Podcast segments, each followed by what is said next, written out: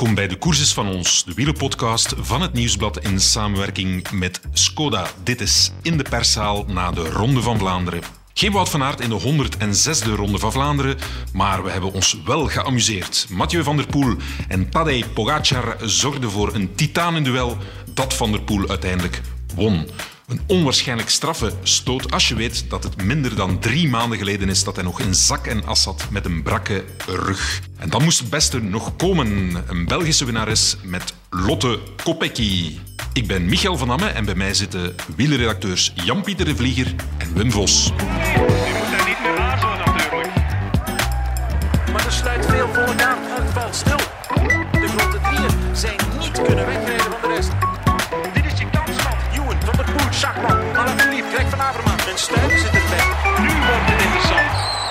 Ja, we zitten hier met twee. Straks komt Werner erbij, maar die is nog druk bezig. Hij is als een specialist vrouwenwielrennen en is aan een commentaarstuk over Lotte Kopecky bezig.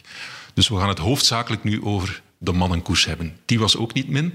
Ehm, ja, eh, Jan-Pieter, je hebt vooral eh Tadej Pogacar gevolgd. De tweede uiteindelijk. Eh, ja, was wel straf wat hij te berde bracht, maar uiteindelijk die sprint, daar was hij minder tevreden mee. Ja, het was eh, ja, zeker de beste man in koers. Dat zei Van der Poel zelf ook. Ehm, hij heeft de perfecte koers gereden tot de laatste 250 meter. eh, maar in de, in de sprint heeft hij de verkeerde tactische keuze gemaakt. Ik denk dat hij ofwel eh, nog eens had moeten overnemen van Van der Poel in de aanloop richting sprint. Ofwel een beetje vroeger had moeten aanzetten. Maar sowieso, ik heb de Strava-file van Van der Poel een keer doornomen. En hij heeft, ik weet niet, 1400 watt getrapt of zo. Die sprint. Dus ik denk niet dat er veel scenario's zijn waarin dat Pogacar die sprint had kunnen winnen. Maar hij had natuurlijk altijd wel op het podium eh, moeten staan. Is dat niet? We kunnen die sprint nog zo analyseren en bij Pogacar allerlei tactische redenen zoeken. Maar ja, Van der Poel is hij niet gewoon de snelste man? Of is, is dat te kort door de bocht? Ik denk het wel. Nu, ik denk wel dat Pogacar zich verkeken heeft op eh, die aankomst hier. Ja? Ehm, het parcours had hij wel onder de knie ondertussen. er Eh, veel had over hij een paar keer verkend. Die hellingen, de bochten, al die dorpskernen en zo had ik de indruk dat hij dat allemaal wel beheerste. Maar de aankomst is heel, heel verraderlijk. Ehm, grote brede weg. Je ziet die aankomst, de finish van ver liggen. Maar je denkt dat ze dichtbij is, maar ze is bedrieglijk ver weg, denk ik. En mm, heeft dat zijn timing beïnvloed? Heeft hij zich ja, daarin vergist? Zijn daardoor ook die andere twee nog kunnen aansluiten? Ik denk dat dat ook wel mee te maken heeft. Dat hij zich te makkelijk heeft laten ringeloren, laten we zeggen. Ja, het zou zeker kunnen, maar de, de vraag werd gesteld aan de ploegleider eh, Fabio Baldato, omdat het inderdaad eh, eh, misschien evident is voor teams om, om al die cruciale punten te verkennen en dan die aankomst niet te verkennen. Maar hij beweerde dat, dat ze het ook hadden meegenomen. eh, op, Dus de laatste 250 meter is ook verkend. is ook verkend, ja, inderdaad. Dan, heeft hij, dan heeft hij het toch een beetje onhandig gedaan, vind ik persoonlijk. Nu, Van der Poel is wel een expert van eh, de minder broederstraat, zal ik maar zeggen. Het is de de- derde keer dat hij er sprint. Hè? Twee keer gewonnen, één keer verloren. Ja, dat zegt ook heel veel over hoe sterk hij is. Eén, hier aan deze strepen en in deze wedstrijd. Hè. En vier keer de ronde gereden. Een keer vierde, winnen, tweede en opnieuw winnen. Ja, Dat zijn cijfers. Dan is het geen schande om tegen zo iemand te verliezen. Het record in de ronde zijn drie overwinningen, hè? dacht ik. Ja, klopt. Een renner of zes, denk ik. Ja. Ja, Van der Poel. Ja, Twee want hij is 27, Ja. dus hij heeft nog wel wat jaren waarin hij zijn derde of zelfs meer nog kan winnen. Ja. Dat is inderdaad eh, zijn zeer sterke cijfers. Ja. Zeg, en eh, ja, Wim, je hebt eh, de column van Marc Sergeant opgenomen, onze koersprofessor. Die zei zoiets van, ja, ik heb het schuin gelezen al in ons systeem, dat, dat eigenlijk Pogacar de koers misschien wel op de Paterberg, de laatste keer Paterberg verliest en niet in de sprint. Leg dat eens uit. Ja, omdat je daar op dat moment echt wel ziet dat Van der Poel het moeilijk heeft. Hij moet even dat gootje opzoeken. Ik denk dat hij ook op een gegeven moment een meter, anderhalve meter laat. Ehm, hij trapt twee tanden groter dan Pogacar. En ja, je ziet dat hij moet worstelen om echt dat wiel te kunnen houden. En dat was dan de mening van Sergeant. Als Pogacar daar één, twee meter meer kan nemen, dan is hij weg. Ja. En dan wint hij de Ronde van Vlaanderen. Het standpunt was eigenlijk vooral van hij verliest hem misschien meer op de Paterberg dan aan de finish, waar iedereen nu van spreekt. We gaan even luisteren naar eh, Van der Poel over Pogacar. Today um, maybe was uh, power-wise my best Tour of Flanders. Uh, Pogacar was really impressive on the climbs. So um, I was happy to manage to stay in his wheel. Especially last time Quaremont and uh, Paterberg. I was really happy to uh, to keep his wheel because uh, yeah, I was really on the limit there. Yeah, maybe Koppenberg I attacked a bit together with uh, Tadej, but he was the first to attack for sure. But um, yeah, yeah, that's true. I was just, but he was really impressive today, like I said. So it's a bit a shame that he's not on the podium because after a ride like this, uh, he would have deserved it. Ja, Jan-Pieter, onder andere die versnelling van uh, Pogacar. Het was niet alleen op de Paterberg, maar ook de tweede keer Oude Kwaremond. Dat was indrukwekkend, hè? Ja, dat was echt fantastisch om te zien. Uh, hij raapt daar in, in uh, een inspanning van vijf minuten en de, de vroege vlucht en de achtervolgende groep op. Dus op dat moment was er uh, meer dan vijf uur gekoest en in vijf minuten deed hij dat allemaal teniet. Ja. Dus dat was fantastisch, fantastisch om te zien. Ja. En bijvoorbeeld Asgreen heeft daar van uh, beneden tot boven in het wiel gezeten van uh, Pogacar. En waarschijnlijk daar zijn zijn, zijn benen opgeblazen. Ja. Gaat hij zelf ook zijn na de finish dat dat ja. misschien niet de verstandigste beslissing was om daar vol mee te gaan. Ja, want ik heb mij inderdaad op Quickstep Alpha Vinyl gefocust. En uh, ja, dat was ook wat hij zei van Asgreen. Van, ik heb daar Pogacar gevolgd en ja, ik ben ontploft. En hij is dat blijkbaar niet meer te boven gekomen. Dan, ja, Paterberg volgt vrij snel. Uh, daar ging hij nog eens overboord, zakte hij nog verder terug. Ze hebben hem proberen terug te brengen. Uh, Koppenberg, weer moeilijk. En dan kettingbreuk en dat was het. Ja. Of ke ketting eraf, zo was het. Ja, wat ik gehoord heb, is dat, uh, dat hij een soort slag gekregen had tegen zijn uh, derailleur of zo. En dat, dat die elektrische versnellingen dan in een crash mode gaan, hoort dat vaak. Ja? En dan moet je resetten en dat duurt allemaal zijn tijd. En ja, dan is... Oei, Jan-Pieter, dat staat niet in mijn stuk. Ik ga nog snel moeten aanpassen, denk ik. Jij bent beter op de hoogte dan ik. Ja, het was de CEO van de Quickstep ploeg die mij dat vertaalde. Dus ah, ik vermoed dat die, okay, ja. dat stonden ze maken na elke koers een schriftelijke debriefing en daar uh, werd dat vermeld dat zowel Yves Lampaard als uh, Asgreen in crash mode gegaan in crash mode gegaan zijn. Oké, okay, ja. ja. kijk, ik sta te kijken. Ik leer ook nog bij van deze podcast. ik denk niet dat de krant al afgesloten is. Nee, nee misschien moeten we straks uh, toch nog even ja, dat aanpassen. Um, nee, en hoe indrukwekkend zijn daar cijfers van, van die beklimming van de Oude Quaremont van Pogacar op Strava? Of?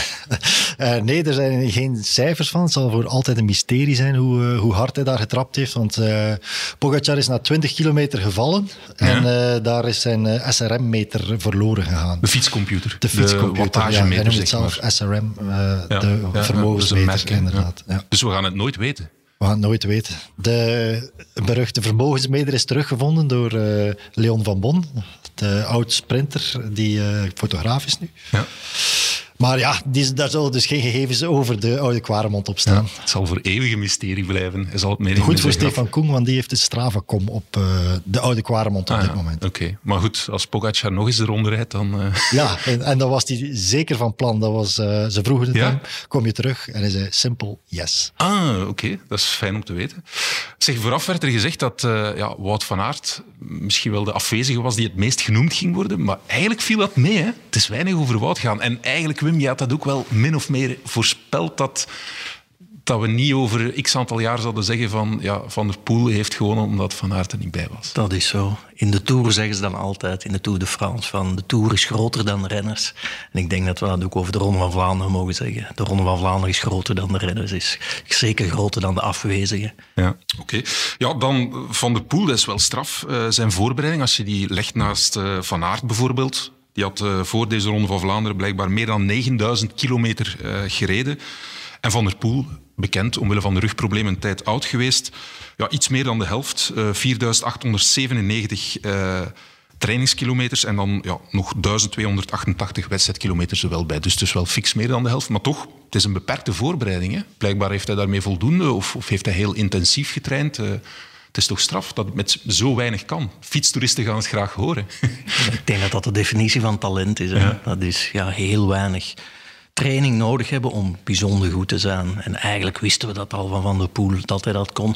Wat misschien wel nieuw is, is dat hij dat ook kan na een toch wel zware blessure. Hij heeft echt ja. weken niet op de fiets gezeten. Mm -hmm. um, ja, die rug op zich was al zwaar gehavend. Hij heeft dan ook nog tussendoor nog eens een knieoperatie ondergaan. Geen al te grote ingreep. Maar toch, je moet, dat lichaam moet dat allemaal uh, de baas kunnen. Ja. Het feit dat hij dat zo snel um, ja, allemaal achter zich heeft gelaten, is wel, is wel heel sterk. Ja. Ik vind het wel opvallend hoe dat van die rug, dat was een heel groot pro probleem. Dat was carrière bedreigend, leek het soms. Ja, ja, ja. En het is geen item meer op dit moment. Nee, het pleit ook wel een beetje voor de ploeg, vind ik zelf. Zo, zijn eigenlijk nooit in paniek geweest. Vandaar dat is altijd zo het signaal gekomen van ja, geef hem wat rust, laat hem wat revalideren. We sturen hem naar Spanje, laat hem daar maar wat trainen. En het komt wel goed. Ja. En dat is allemaal makkelijk praten. ehm, maar uiteindelijk blijkt het ook wel goed te komen. Hebben ook eens qua timing hebben ze het eigenlijk perfect gedaan. Is dat allemaal gepland? Hebben ze ons een beetje een rad voor de ogen gedraaid? Ik weet het niet. Maar als je kijkt, inkomen in Milaan Sanremo, in eigenlijk een wedstrijd, laat ik me dan vertellen, die daar zeer geschikt voor is, waar je heel lang kan laten meedrijven. Ehm, rijdt hij dan direct het podium. Dan kiezen ze toch voor een wedstrijd die wij allemaal niet goed kennen. Settimana, Kopier, Bartali. Ehm, ik heb dat dan zelf twee dagen aan het werk gezien. Ja, dat is een beetje, wat ik zeg, een wedstrijd die wij niet kennen. Heel heuvelachtig. Zou je dat Ehm, ergens bewust gedaan hebben om wat in de lucht te...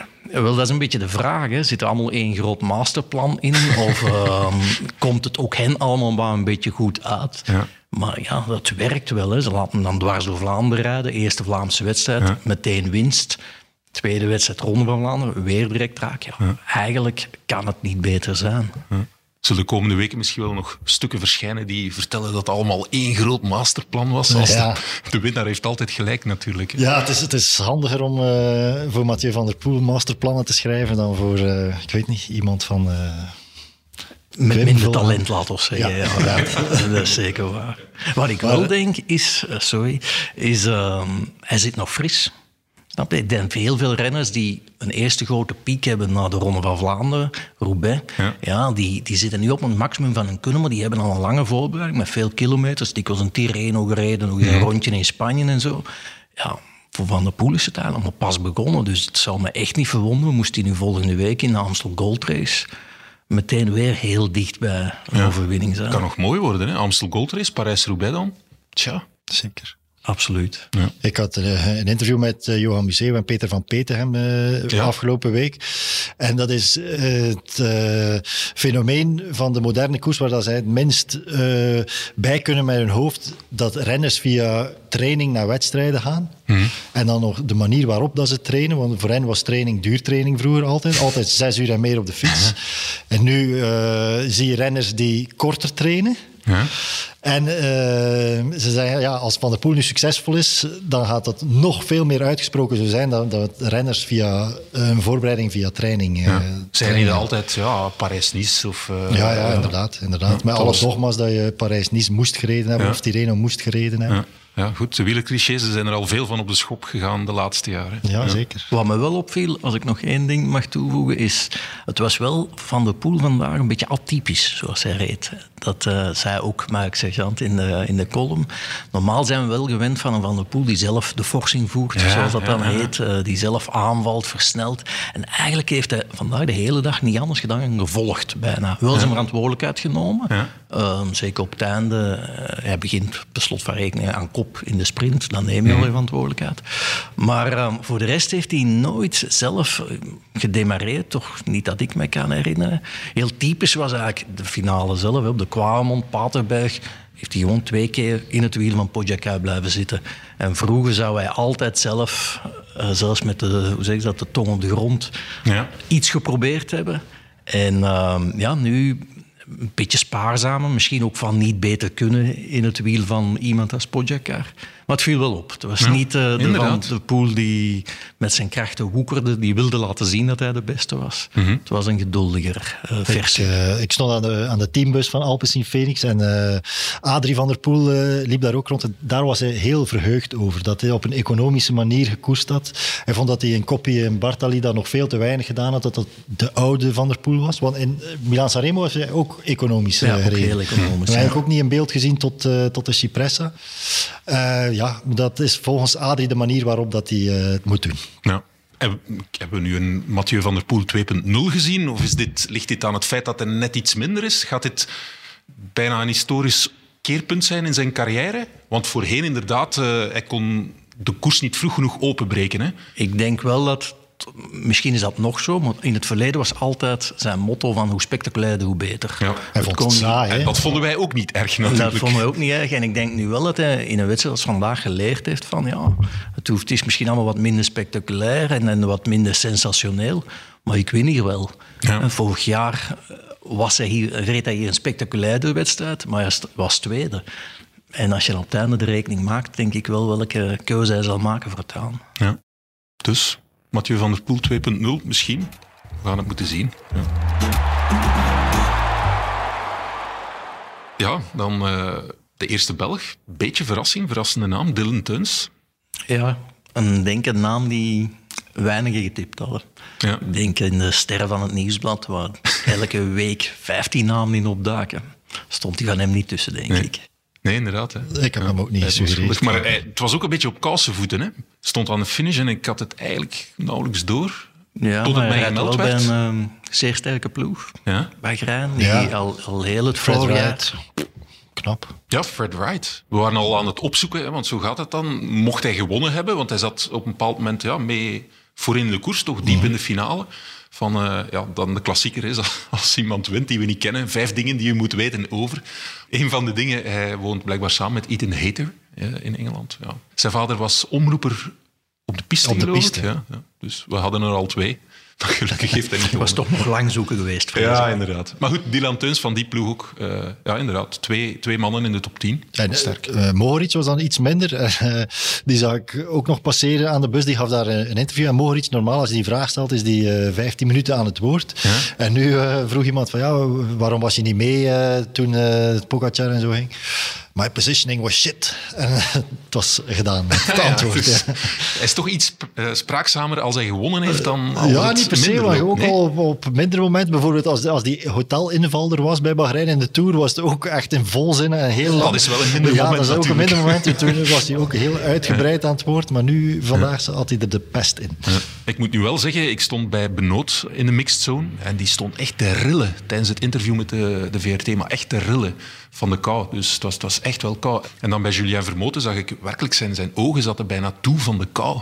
Bevroren ogen. Dus het was misschien ja, de koude bij Mohoric. Ja, het viel mij ook wel op. De renners die binnenkwamen, dat is allemaal heel eh, getekend en heel Ik weet niet of dat op tv zo opgevallen is, maar dat viel me echt ook... Allee, bij Maar- Benoot zeker. Begon in Vermoten. de finale ook nog wat te regenen, denk ik. En Ja. het, het werd merkelijk kouder doorheen de dag. Meestal is het omgekeerd in de Ronde van Vlaanderen. Het klaart het wat op.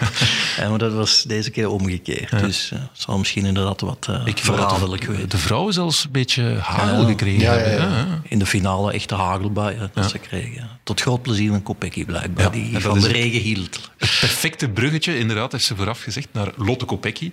Eh, we gaan straks Werner Boulet, die nu volop in de perszaal bezig zijn stukken is aan het schrijven. Ons even afgezonderd in een zijzaaltje.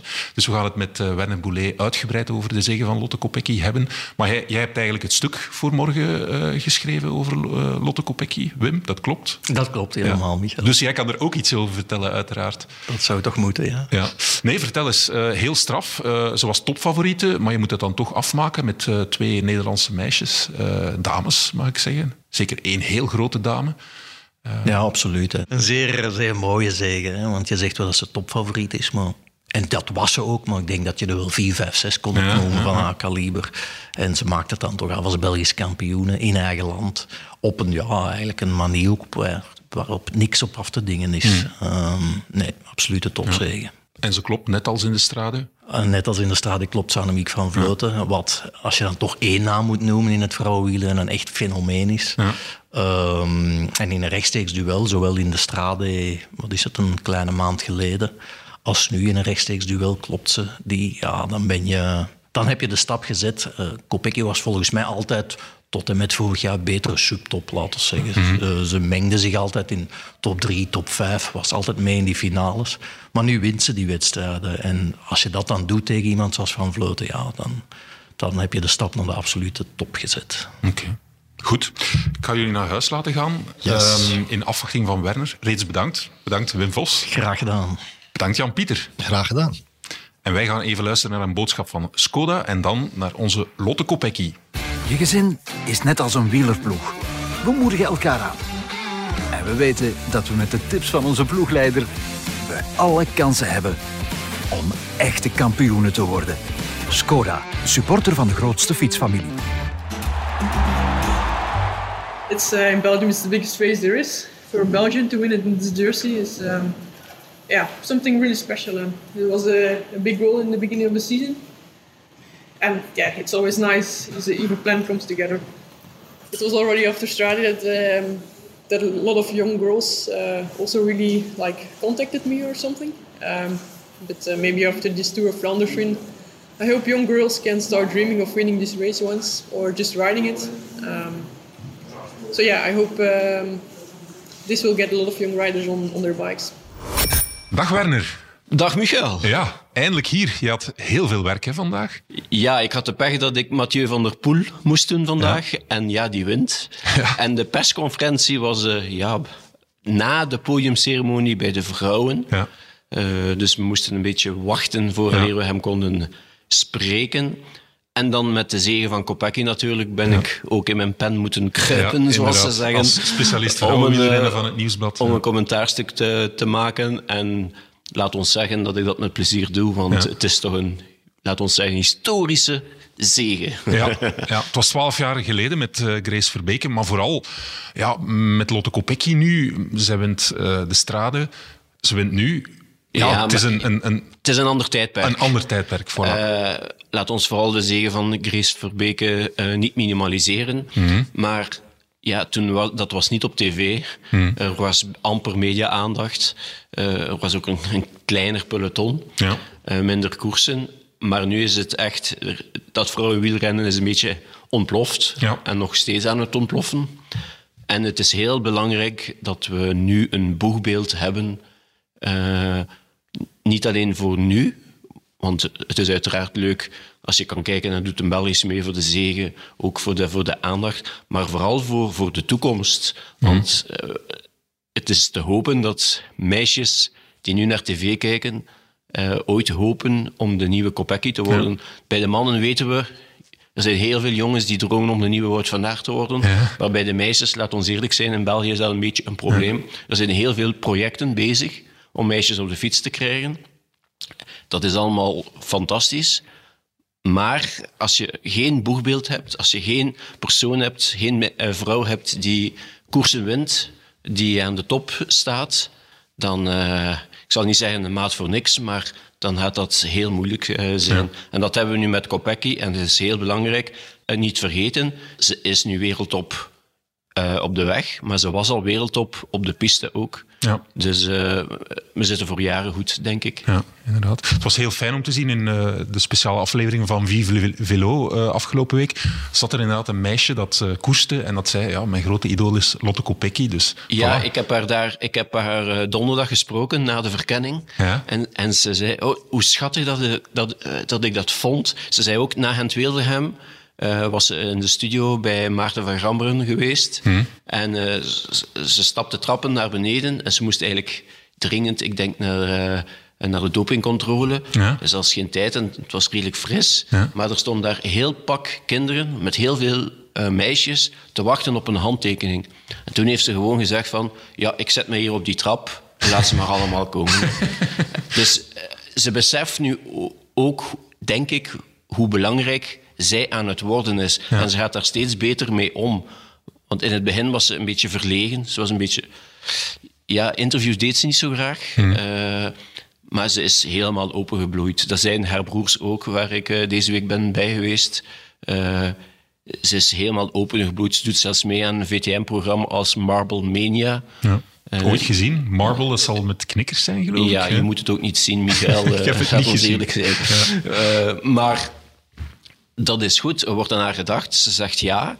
En eh, zo wordt het vrouwenwielrennen ook steeds eh, populairder, eh, laat ons zeggen. En ze is ook enorm goed in interviews. Ja.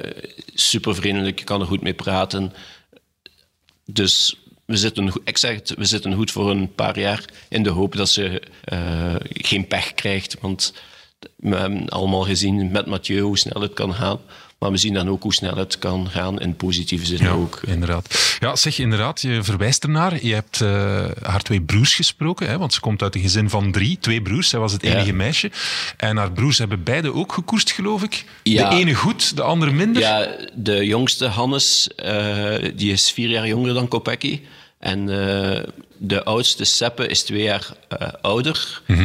En er is een, een jaar geweest dat ze alle drie koersten. Ah, fijn. Maar dat is maar één jaar geweest, want Hannes, de jongste, eh, heeft maar een jaartje gekoerst eigenlijk. Hij, hij vond dat wel leuk, maar het was meer plezier. Hij, eh, zoals hij zei, ik zwaaide eh, toen ik passeerde aan de aankomst naar mijn familie. Ik vertraagde om te zwaaien. De, maar de, de oudere broer Seppe heeft een tijdje gekoerst tot, tot en met de eerstejaarsbeloften, denk ik. En dat was een goede renner. Heeft nog met Jasper, tegen Jasper Stuyven en zo ge- gekoerst. Ah ja. Eh, maar daarna zei hij dat hij het feesten belangrijker Ja, vond. Oké, daar is het misgelopen. Maar eh, het is dankzij eh Seppe dat ze is beginnen koersen. Want eh Seppe heeft meegedaan aan een jeugdinitiatie veldrijden in Niel, vlakbij Schelle, waar ze, waar ze woonden. En hij was daar meteen tweede. Dus de mama heeft een, heeft een wielerclub gezocht.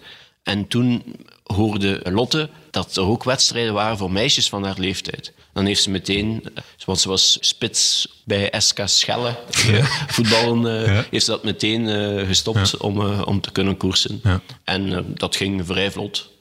Maar wat, hij wel, wat, wat Seppe mij wel vertelde, want hij ging mee naar de, naar de koersen, is dat ze bijna nooit won in de sprints. werd altijd geklopt. Ah, dat is grappig. En nu staat ze bekend inderdaad als een goede sprinter. Ja, ja. En waar was ze dan wel goed in? Eh, ze kon enorm hard rijden. Ja. Dus eh, ze was een heel goede tijdrijdster. Dat ze nu nog altijd eh, Ja. een goede tijd is. Maar vooral een hardrijdster. Dus die kon, kon, als ze demareerde, zagen ze haar meestal niet meer terug. Maar natuurlijk, en dan spreken we over wedstrijden wa- waar er soms maar vijf meisjes meededen. Hè. Ja. En dat is het grote probleem. Dus laten we hopen dat er nu wedstrijden zijn waar er heel veel meer meisjes eh, meedoen. Ja, oké. Goed, nee, heel fijn. Zijn er nog dingen die jij weet eh, te vertellen over eh, Lotte Kopecky, wat we nog niet weten? Wat misschien niet onbelangrijk is en wa- waardoor ze wellicht nog een, een grotere stap heeft gezet naar de top, is dat ze een paar kilo is vermagerd. Ja. Dat heeft vooral te maken met het feit dat ze beter wou klimmen. Eh, als je ziet hoe ze in de strade, als, zowel in de strade als in de Ronde van Vlaanderen, in het wiel blijft van, van Vleuten, de enige, was de enige die eh, in het wiel kon blijven, dan heeft dat echt wel eh, gerendeerd. Ja. Het gaat misschien ten koste van haar sprint, dan spreken we over procentjes, Ja. maar je ziet massasprints, als je wil klassiekers winnen, dan gaat dat niet op gent weelgem misschien na, maar dan gaat dat niet in, de, in, de, in een massasprint. Hè. En ze is nog altijd heel snel. Hè. Ja. Maar bijvoorbeeld een Balsamo, een Wiebes, die zijn, Lorena Wiebes, die zijn, die zijn sneller, maar die zitten er niet meer bij in de finale van de Ronde van Vlaanderen. Dus heeft met andere woorden het perfecte evenwicht gevonden tussen de power behouden in de sprint dan, de sprintsnelheid, en dan het gewicht bij de, het, het klimmen, eh, wat we hier zien in de Ronde van Vlaanderen en in Strade is Ja, en ook uithouding. Hè. Ze, is, ze kan heel veel eh, trainingskwantiteit aan. Mhm. Eh, we weten allemaal dat ze, dat ze zes uur op een fiets heeft gezeten achter de brommer. eh, bij, bij haar vriend en coach Kieran de Vouw, Amai. 225 Stevig. kilometer. Ja, eh, ze zei ook, dit is geen voorbeeld voor, voor, voor, voor andere rensters. Of je moet dat aankunnen, je moet dat Ja. opbouwen. Ja. En zij heeft een zeer grote motor, ook dankzij de piste, denk ik. dat ze, heeft ze die snelheid en nu werkt ze ook aan die duurzaamheid. En dat rendeert, hè. dat rendeert duidelijk. Volgens mij is ze, als ze een beetje...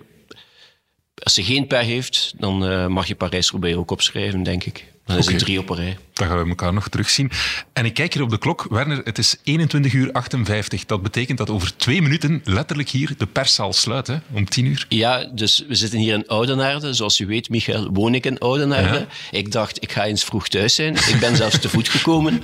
Maar kijk, het zal toch eh, iets later zijn dan gewoonlijk. En laten we misschien in de podcast zeggen dat het een beetje later is. Want ik ga toch nog hier een beetje verder in de bierstube nog een, eh, nog een pintje gaan drinken. Ja. Er wacht daar een Duitse eh, journalist op mij. Ja. Die ik had beloofd eh, om iets te drinken in Oudenaarde. Dus aan van genieten. Ik ging zeggen, je kan deze podcast als bewijs gebruiken aan jouw vrouw dat je niet bent blijven plakken, maar je gaat wel blijven Ja, plakken. ja, ja, toch wel. Toch wel. Oké, goed. Nog één minuut, dus we nemen afscheid. Werner, zeer bedankt. Graag gedaan. Ja, dank ook aan Lotte Kopecky voor haar fantastische zege. Dank aan Jan Pieter en eh, Wim Vos, die reeds naar huis zijn. Dank aan het Nieuwsblad, de krant van de koers en zeker en vast ook de krant van de vrouwenkoers. Dank aan House of Media om ons goed te laten klinken, maar vooral dank aan jullie beste luisteraars. We zijn woensdag opnieuw met onze sterren voor de Amstel Gold Race.